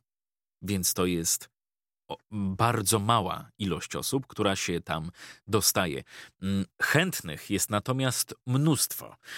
No z jednej strony mogliby sobie pomyśleć, a to jak tam się tylko dostaje trzech na 10 lat, to po co ja mam próbować? Ale są ludzie, którzy próbują i wyłamują ten schemat. Mm, znam człowieka, który próbuje dostać się do tej branży od 6 lat i mu nie wychodzi. Znam z kolei też człowieka, który w branży jest półtora roku i wskoczył już w ten świat. No i teraz, czego to jest kwestia? No bo jeden ma talent i drugi ma talent ewidentnie. Jeden ma jakiś pomysł na siebie, drugi też ma jakiś pomysł na siebie. No więc teraz co tutaj zażarło w przypadku tego jednego, co nie zażarło w przypadku tego drugiego, bo moim zdaniem jeden i drugi śmiało mógłby działać. I tu myślę, że dochodzi do tego jakaś determinacja, jakiś upór w dążeniu do tego, co, co chcemy. Bo jeden y, kandydat, który nie osiągnął, mm, było to na zasadzie spróbuję, a tu nie chcecie, no to dobra, to nie. Natomiast drugi y, działał na zasadzie jak nie drzwiami, to oknem. I być może w tym była jego metoda, mm, że jednak w końcu dostał się i osiągnął to, co chciał, bo szedł po prostu po swoje. Nie wiem, czy to jest metoda, bo, bo ciężko jest mi to ocenić, natomiast y, też y, nie chcę mówić, że właśnie no jak y, tutaj się komuś udało, a tu się komuś nie udało, to czy, czy powinien próbować. Mm, to jest ciężki temat, tak na dobrą sprawę. Ja wiem, że teraz dziecko może powiedzieć, załóżmy moje, no bo ja mam córkę 11-letnią i ona powie, że chce być influencerką. No, myślę, że teraz ode mnie mogłaby mieć poniekąd jakieś wskazówki, jakieś wsparcie, bo ja już ten świat troszeczkę gdzieś tam poznałem, no ale dajmy na to, niech to będzie y, takie dziecko, które wywodzi się y, z rodziny, gdzie nie ma nikogo działającego w internecie, no to wtedy jak takim dzieckiem pokierować? Co z nim zrobić? Być może wtedy to dziecko właśnie spotka się z opiniami, że nie, nie, nie, nie, bo zresztą też jakie spojrzenie na słowo influencer ma społeczeństwo. Y, starszym osobom słowo influencer to kojarzy się jakby myślnik postawił przysłowie, y, nie myślnik, tylko znak równości, przysłowie patologia. Takie, takie jest postrzeganie. Hmm, może nie wszystkich, ale część tak uważa, że influencerzy, ci wszyscy ludzie z internetu to nie roby, patologia i tak dalej. Więc no wszyscy tak jesteśmy do jednego wora wrzucani, więc niektórzy są mocno uprzedzeni przed tym, żeby w ogóle w ten świat wchodzić. Okej, okay. um, załóżmy w takim razie, że na przykład twoja córka podchodzi do ciebie i mówi: Tato, chcę robić coś na TikToku. I załóżmy, że robiłaby to przez jakiś czas, ale że szłoby jej to jakoś tam średnio, że robiłaby to tam w miarę sukcesywnie przez kilka lat, ale że no, po prostu postanowiłaby to rzucić. I chciałem się zapytać, czy uważasz, że nawet gdy nie udało się tam powiedzmy nic jakiegoś super wielkiego osiągnąć, to czy te umiejętności, wiesz, przy montowaniu, przy tworzeniu treści, przy wrzucaniu tego wszystkiego, czy mogą pomóc jakoś na rynku pracy albo w obraniu ścieżki zawodowej? No to też właśnie myślę, że możemy mm, rozbić to na, na różne czynniki w zależności, co by się chciało robić, bo jeżeli jest załóżmy osoba, która ładnie maluje, i uzna, że chce mm, zostać e, osobą działającą w internecie, zakłada sobie profil na TikToku, wrzuca obrazki, no ale widzi, że to gdzieś tam nie wychodzi. Tak? Nie, nie rozwija się ta kariera, mm, wyświetlenia nie rosną, e, obserwujących nie przybywa. No więc po co? No ale mamy umiejętność inną, którą możemy wykorzystać chociażby w takiej agencji reklamowej, agencji marketingowej czy też graficznej, mm, gdzie przedstawimy swoje prace, przedstawimy swój dorobek i być może to nam się przyda. No chyba, że w ogóle będziemy się chcieli przebranżowić i pójść na przykład w kulinaria, no to wtedy podejrzewam, że już taka działalność w tych mediach społecznościowych nam się raczej nie przyda tu do niczego. Okej. Okay. A propos konferencjerki, to powiedz, jak wygląda tego typu praca? O, to jest, to jest też już w ogóle zupełnie mm, inny rodzaj, bo wiesz, siedząc w studiu, mm, nie ma się tego kontaktu z ludźmi. Nawet jak wiesz, nagrywa się straszne historie i ja widzę na drugi dzień, że ona ma tam 10-15 tysięcy wyświetleń, ale to są, to są poniekąd tylko cyferki tak, które nic, nic nam nie dają. Natomiast y, w momencie, gdy wychodzisz na scenę i widzisz przed sobą 300, 500, 1000 osób, mm, no to już jest zupełnie inny rodzaj nastawienia do pracy, mm, który cały czas też mnie stresuje i niektórzy się dziwią, że ciebie jeszcze jest w stanie ta praca stresować. Oczywiście, że mnie stresuje. Oczywiście jest to też inny rodzaj stresu. To nie jest taki stres, że ja się boję wyjść na scenę, mm, tylko stresuję się tym, czy wszystko pójdzie dobrze, czy nie będzie żadnej dziury w programie, e, czy nie będzie żadnych wydarzeń losowych, które mogą sprawić, że coś w trakcie tej imprezy pójdzie nie tak. Więc to jest taki mm, dreszczyk emocji. Natomiast y, cała ogólnie, całe prowadzenie imprezy jest niesamowitym motorem napędowym do działania. To jest dla mnie jak taki niesamowity zastrzyk adrenaliny. Ja bardzo lubię wchodzić w interakcje z ludźmi, y, rozmawiać z nimi, żartować z nimi, więc bardzo często jest tak, że jak jestem na scenie mm, i na przykład, no nie wiem, jeden wykonawca zszedł, a przygotowuje się drugi, no to wtedy wchodzę na scenę, rozmawiam z ludźmi, wchodzę w jakąś interakcję, żartujemy sobie. I to jest coś, co naprawdę, mm, jak widzę, że ludzi, ludzi bawią moje żarty, bawi ich to, co mówię, mm, gdzieś tam nawiązuje się fajna relacja, odpowiadają mi na to, co co ja mówię, mm, to zupełnie się inaczej pracuje niż jak jest widownia, na przykład taka, która, która mało wchodzi w interakcję, ale to wiadomo, no, każda impreza jest inna, każda specyfika pracy jest inna. Mm, natomiast no, też jest to praca, która wymaga niesamowitego skupienia. E, bo trzeba być cały czas w gotowości, ponieważ to są imprezy na żywo, wiele rzeczy może się zmienić. Tu nagle coś wypadnie, tu trzeba powiedzieć to, tu ktoś nie przyszedł, trzeba wykreślić, więc non-stop jesteśmy w takim e, stałym, że tak powiem, stanie gotowości. Mm, cały czas jest ta adrenalinka i to jest zupełnie co innego niż siedzenie sobie w ciepłym, przyjemnym studiu na fotelu z kawką i, i czytanie filmu. Okej, okay. a propos tego całego stresu, to wróćmy sobie jeszcze na moment do tematu YouTube'a.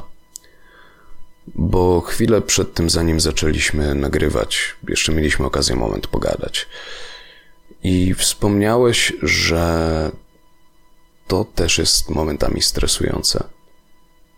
I, i że czasami YouTube i tworzenie treści na media społecznościowe że to jest coś, co jest niby powszechnie utożsamiane, wiesz, z przyjemnością, a, a staje się to obowiązkiem. Możesz o tym coś więcej opowiedzieć? Oczywiście i to jest nie tylko kwestia YouTube'a, bo też to się tyczy wielu rzeczy. Bardzo często ktoś mi mówi, że rzuca to, to piękne zdanie, że rób to, co kochasz, a nie przepracujesz ani jednego dnia. Ja natomiast zawsze odpowiadam na to, że i kota można zagłaskać na śmierć. I y, owszem, ja uwielbiam nagrywanie, ja uwielbiam spędzać czas przy mikrofonie. Jeżeli ja jestem dwa dni na urlopie, to trzeciego dnia y, chodzę po ścianach, bo już bym y, przyszedł nagrywać.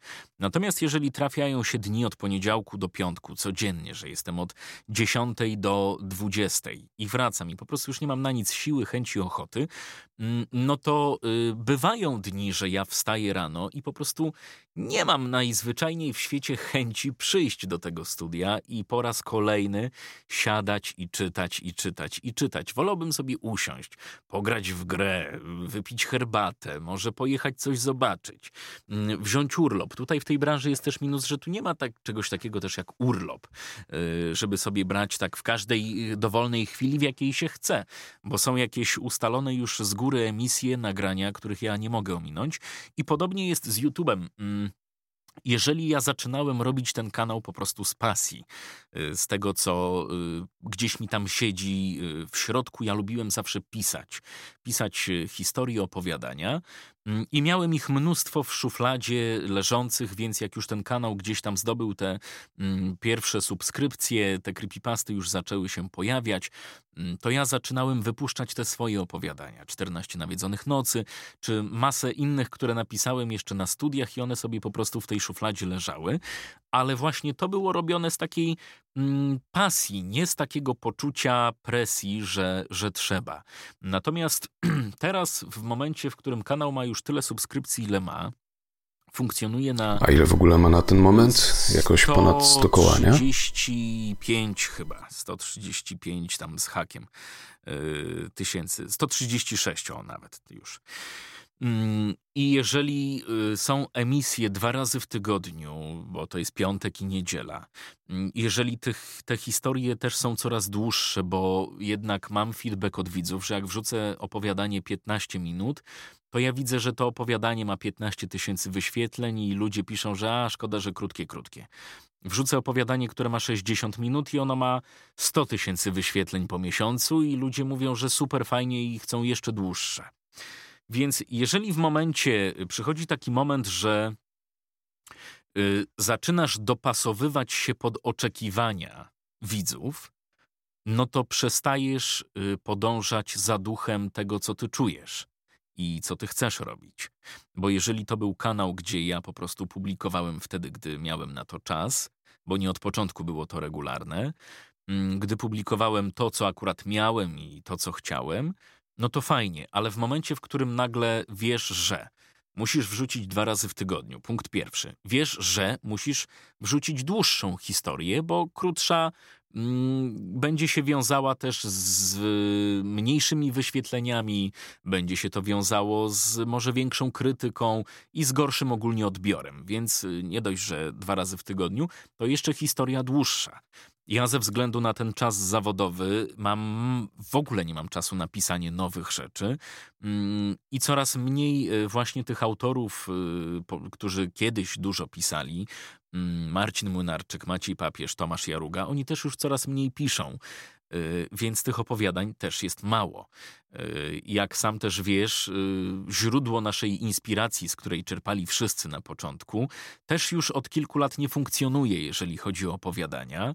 Mm, więc też trzeba stawać na głowie, skąd w ogóle te historie brać, bo widzowie, no owszem, piszą, ale nie wszystkie te opowiadania nadają się do publikacji. I w momencie, gdy czujesz taką presję, że ty musisz wrzucić, Musisz wrzucić w piątek, musisz wrzucić w niedzielę, musisz wrzucić coś dłuższe, to już sam ten fakt poczucia takiej konieczności staje się w pewnym momencie przytłaczający i to przestaje być pasją, a staje się normalnie pracą. Bo ja już od dawna mówię, że Mystery TV w tej chwili to jest praca, to już nie jest y, pasja i działanie tylko i wyłącznie y, hobbystyczne, bo nie, bo jakbym ja miał działać hobbystycznie, to by pewnie ten kanał już nie funkcjonował, albo bym wrzucał raz w miesiącu coś, albo i nie. Więc to już jest praca i jest to praca, no już jak y, każda inna, czyli po prostu muszę materiał przygotować, tak samo jak muszę nagrać film, muszę nagrać serial, muszę nagrać y, opowiadanie, muszę nagrać TikToka, muszę nagrać rolkę, muszę nagrać opowiadanie. Mam wrażenie, że bardzo mało ludzi, bardzo mało, zdaje sobie sprawę z tego, że często, gdy na przykład działa się jako influencer, to na początku może to dawać radość, ale z biegiem czasu, zwłaszcza, zwłaszcza jeśli zarabia się na tym jakieś pieniądze, że to staje się zdecydowanie bardziej twój obowiązek albo twoja praca raczej niż coś, co robisz po prostu, wiesz, z zajawki. I zastanawiam się, czy na przykład to albo, albo może fakt, że wiesz, ty na przykład robisz to, co ty chcesz robić i to jest powiedzmy owoc e, twojej pasji, twojej, twojego hobby i sprawia ci to radość. Natomiast zdajesz sobie sprawę, że gdyby zmienić to i tamto, na przykład kilka rzeczy, na które widzowie mogą ci wskazywać, to że twoje treści tak naprawdę mogłyby się rozprzestrzeniać i sprzedawać lepiej. I, I myślę, że też to dojeżdża trochę twórców. Natomiast wydaje mi się, że gdy nadchodzi ten moment, w którym w którym to zdecydowanie bardziej staje się obowiązkiem niż przyjemnością. I zastanawiam się, ilu na przykład twórców z biegiem czasu, z biegiem rozwoju swojej kariery stara się odseparowywać mhm. emocjonalnie od tego, co robi. Tak, i to jest właśnie chyba też poniekąd y, y, coś, co y, powoduje, że ja jeszcze tu jestem w stanie działać, bo powiem tak, na samych początkach i przez pierwsze kilka lat prowadzenia kanału, mm, ja na przykład nie było historii, pod której pod którą ja bym nie przeczytał wszystkich komentarzy. Mm, ja pamiętam, że te komentarze strasznie gdzieś mnie. Oczywiście wiadomo, że pochwały każdy lubi czytać, mm, ale przyszedł moment, że ja na, na pozytywne komentarze w ogóle nie zwracałem uwagi, y, natomiast y, mocno skupiałem się na tych wszystkich negatywnych. I w pewnym momencie był, było tak, że jest historia i nagle tak. Tutaj ten pisze, że za długa, ten z kolei twierdzi, że za krótka. Mm, tutaj temu nie podoba się to, temu nie podoba się to. I y, ten, że tak powiem, natłok tych wiadomości negatywnych właśnie sprawiał, że mm, cały czas dążyłem do tego, by na te wszystkie negatywne zarzuty odpowiadać kolejnymi filmami i starać się te sytuacje gdzieś tam Mm, niwelować, tak? Czyli jeżeli ktoś zarzucił, że jest to źle, to, to, to, to, no to brałem to pod uwagę i w kolejnym filmie chciałem to poprawiać, ale to powodowało, że inna grupa osób twierdziła, że jest to i to i to złe, że woleli jak było wcześniej. No i po prostu jedynym złotym środkiem chyba i metodą yy, jest to, by nie wchodzić aż tak mocno w interakcje, Powiem szczerze, że ja na przykład osobiście to rzadko kiedy teraz czytam komentarze. Owszem, są moderatorzy, którzy czytają, sprawdzają i tak dalej, natomiast ja sam odcinam się od nich, bo one po prostu źle by wpływały na moje działanie, jeżeli chodzi o kanał. Ja po prostu skupiam się na tym, co, co robię, czyli na nagrywaniu historii, na montowaniu, na udźwiękowieniu ich w fajny sposób. Natomiast wychodzę z założenia, że nie jestem w stanie, mając 136 tysięcy, 136 tysięcy widzów, nie jestem w stanie zadowolić każdego. W każdym filmie znajdzie się coś, co nie podpasuje tej osobie, tej osobie, tej osobie. Tak samo jak mi nie pasuje każde opowiadanie, które nagrywam, bo są opowiadania, które też mi się nie podobają, ale podobają się mm, innym osobom, które gdzieś tam ze mną y, działają, jeżeli chodzi o moderację. I załóżmy, cztery osoby czytają opowiadanie, trzem się podoba, mi nie, ale tym trzem się spodobało. I podobnie jest z komentarzami. Ja się y, dużo odcinam od tych komentarzy. Nie czytam, bo po prostu wiem, że na pewno są, krytyku- są jakieś krytykujące, są y, komentarze pozytywne ale po co? Po co właściwie mam się w nie zagłębiać? Yy, bo to też działało faktycznie przytłaczająco, bo mogło być 100 komentarzy pozytywnych, dwa negatywne i ja przeżywałem te dwa negatywne. E, więc to też y, tak działało i brałem to mocno do siebie. E, przeżywałem później cały weekend, że ktoś napisał tak, a nie inaczej. Mm, więc to też poniekąd nie wszyscy mają taką świadomość, że poniekąd niewinny komentarz gdzieś tam krytykujący może twórcę poniekąd tak obarczyć, że jednak weźmiemy to y, do siebie, taką jakąś uwagę. Natomiast y, teraz no myślę, że y, oczywiście to nie jest tak, że ten kanał ja już traktuję tylko jako obowiązek, bo nie, bo są rzeczy, które ja lubię robić. Ja lubię na przykład y, pracę nad takimi y, super produkcjami teraz, czyli tymi słuchowiskami. Nawet teraz dłubię powolutku scenariusz y, takiego słuchowiska mm, też na pełną obsadę głosową, żeby było wielu aktorów, y, ponieważ lubię moment pracy nad takim słuchowiskiem, czyli nagrania, spotkania w studiu ze wszystkimi osobami, które się nagrywają, montaż, udźwiękowienie. Lubię to, więc są takie właśnie te momenty, gdzie jeszcze jest czas na to, żeby ta gdzieś tam nutka tej, tej pasji się odzywała. Cieszę się, że mimo tego, że Twój kanał, mimo tego, że już chyba jest, można powiedzieć, bardziej obowiązkiem e, niż hobby, to naprawdę cieszę się, że masz w tym wszystkim coś, co dalej jest ci w stanie dać tak. frajdę no. po prostu. Wiadomo, że twój kanał nie jest jakiś duży w porównaniu do, do kanałów beauty albo gamingowych, no bo one są olbrzymie, wiadomo. Natomiast e, chciałem się zapytać, czy jest może też coś innego, co sprawia, że chcesz dalej to prowadzić, albo na co się patrzysz z utęsknieniem i chcesz to robić? Y, na pewno taką rzeczą są wszelkie zjazdy i spotkania z widzami. Y, od dwóch lat już organizujemy zlot widzów Mystery TV. Była pierwsza, w tym roku była druga edycja. Mam nadzieję, że będzie też trzecia. I to jest y, rzecz, która jest w stanie naładować mnie na kilka miesięcy pozytywną, fajną energią, ponieważ na ten zlot przyjeżdżają ludzie z całej Polski, przyjeżdżają ludzie z zagranicy. W tym roku mieliśmy osoby, które przyleciały specjalnie dla nas z Irlandii. Mm, były osoby, które przyjechały specjalnie z Niemiec, tylko po to, by spędzić z nami dzień od godziny 12 do 21 posłuchać naszych prelekcji, posłuchać opowiadań czytanych na żywo, mm, zbić pionę, zrobić sobie fotę i wymienić kilka zdań.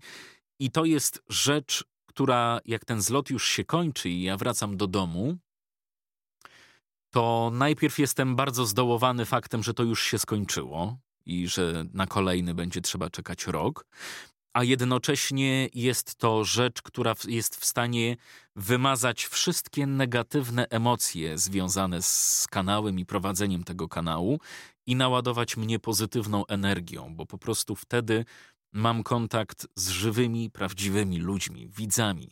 Y, słyszę ich historie, słyszę ich y, opowieści o tym, co kanał dał im że w jakich sytuacjach kanał im pomógł, że są osoby, które mm, mają problemy zdrowotne i ten kanał, załóżmy, ich utrzymuje jakoś w ryzach.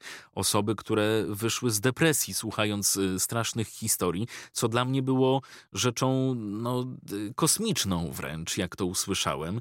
Ale takie historie, te spotkania, jak widzę, że ktoś jest w stanie dla dla samego kanału, który jest tylko kanałem ze strasznymi historiami i dla mnie i dla autorów jest w stanie pokonać mm, setki kilometrów, przylecieć samolotem, przyjechać, to jest rzecz, która naprawdę powoduje, że mm, nie ma nawet słów, które wiesz, które ja mogę teraz zebrać, by powiedzieć, jak pozytywnie to na mnie działa.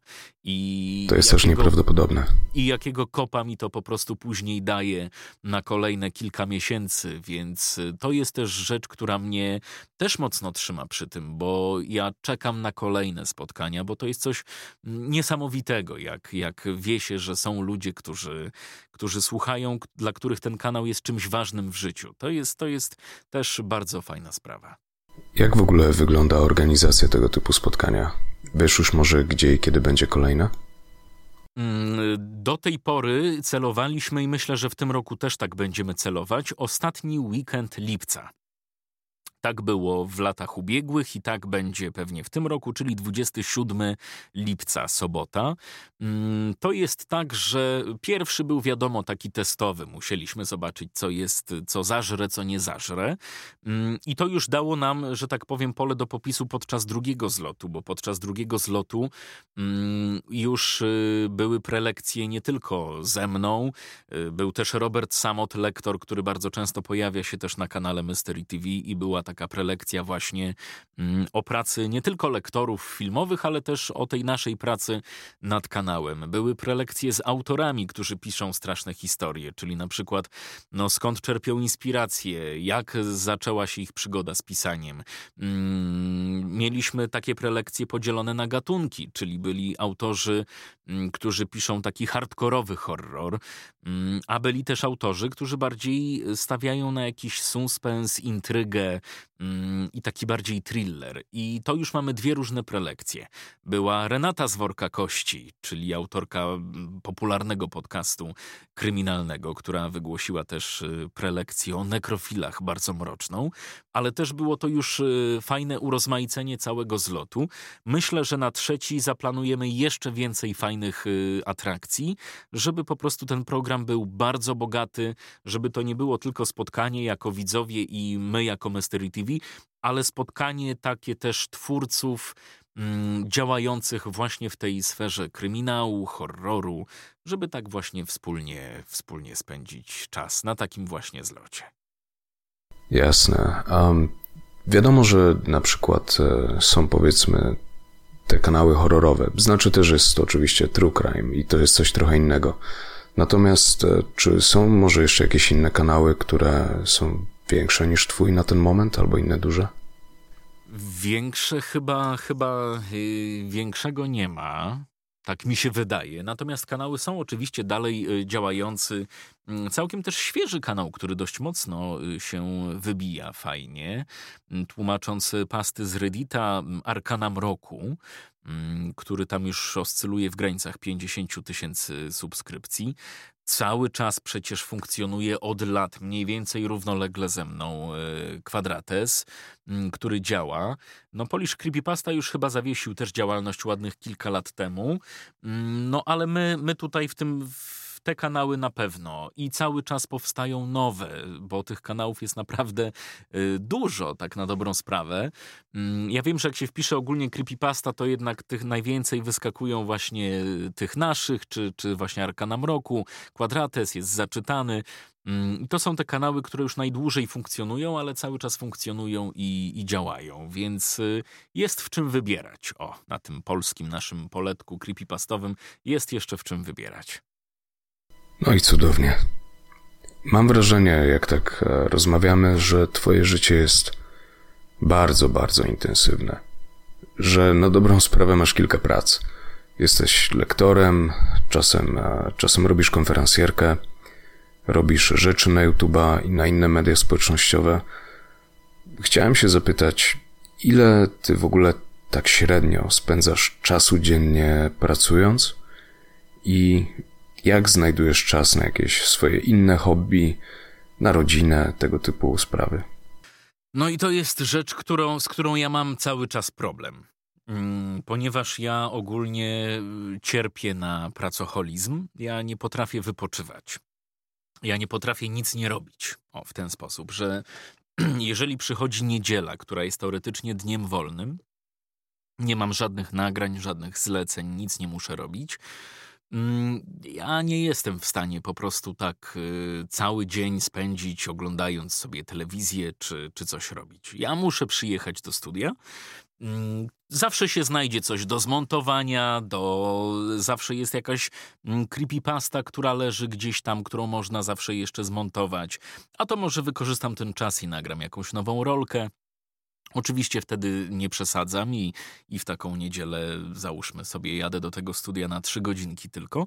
Natomiast od poniedziałku do piątku 12 godzin spędzam w pracy. To jest tak od 8 rano do 20, to od poniedziałku do piątku standard.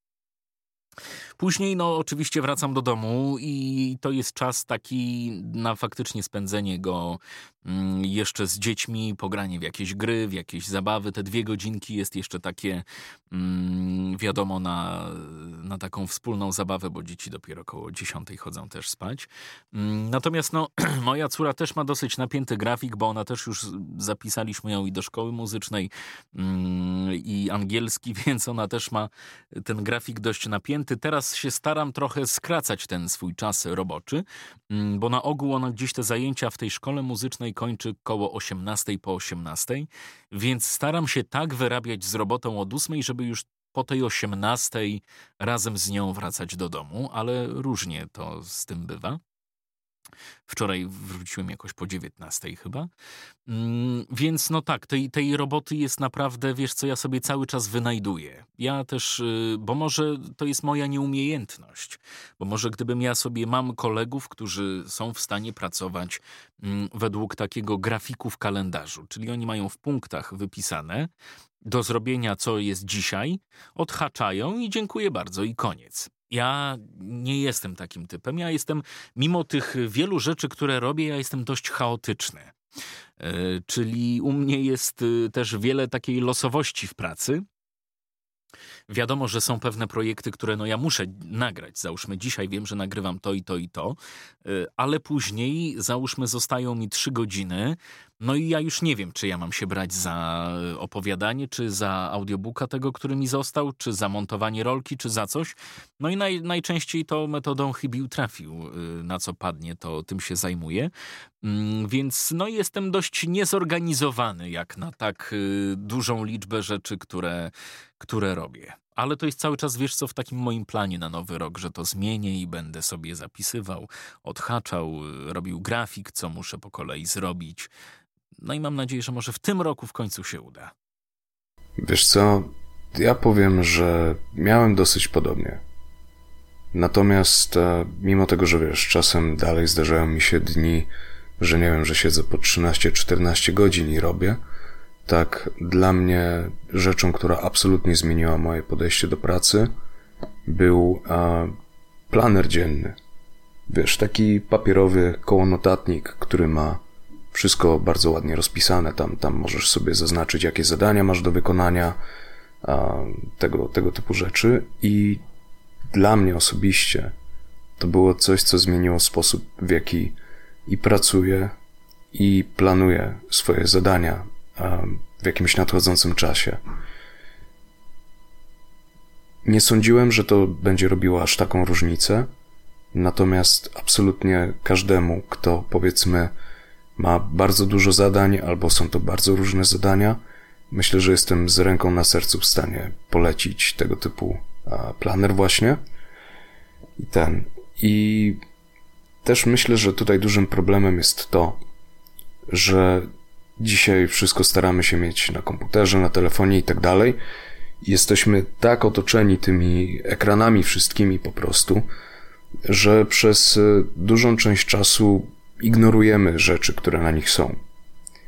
I często na przykład, nie wiem, zdarza się zapomnieć zaglądać do kalendarza, czy coś w tym stylu.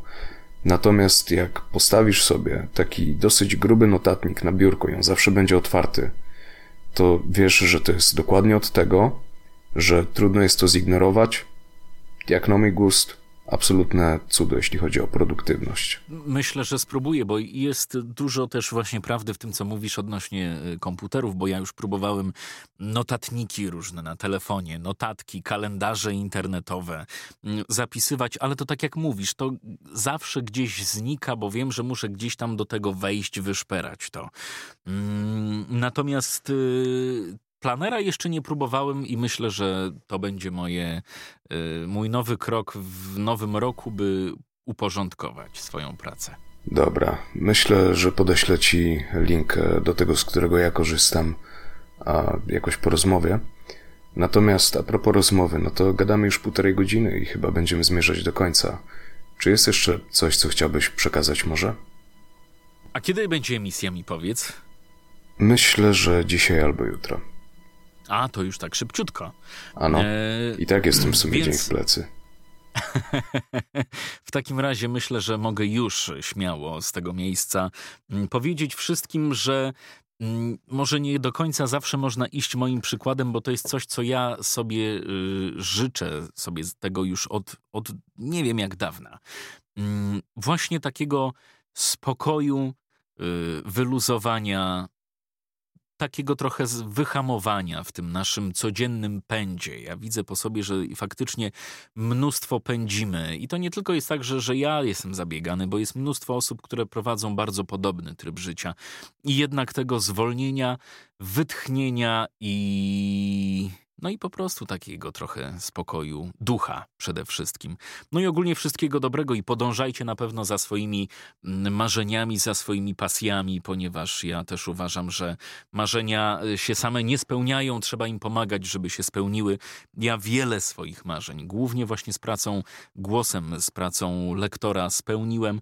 Mm, I mam nadzieję, że i wy może posłuchacie tej rozmowy, stwierdzicie, że czy to YouTube, czy Instagram, czy TikTok, czy może zupełnie coś innego, przełożycie pewne elementy, o których mówiliśmy dzisiaj, przełożycie to na własne pole zawodowe i kto wie, może coś wam wniesie to jakąś wartość dodaną. Oby tak było.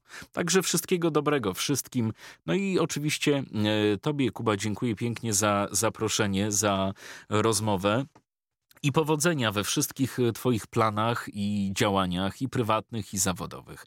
Kto wie, e, może spotkamy się w lipcu, bo oczywiście jak najbardziej e, czuj się zaproszony na zlot. Jeszcze jak będzie już bliżej terminu, to poinformuję Cię, mm, aby tylko trafić na, na wolne, czy żeby Ci pasowało, to jak najbardziej zapraszamy. Ale o szczegółach na pewno będę informował. Dziękuję Ci pięknie, Kuba. Myślę, że to były bardzo ładne życzenia. Więc co? Dbajcie o siebie, pamiętajcie o tym, żeby trochę wrzucić na luz i żeby podążać ze swoimi marzeniami. Ale z drugiej strony też nie przesadzajcie w drugą stronę. Co za dużo, to niezdrowo. Dobra. Dzięki wielkie wszystkim. Jakub Rudka, Jakub Mamulski, Krzesełka. Do usłyszenia następnym razem. Hej. Trzymajcie się. Dzięki wielkie za przesłuchanie tego odcinka. Jeśli podobał Ci się, oceń go i zaobserwuj ten podcast, aby być na bieżąco z kolejnymi nagraniami.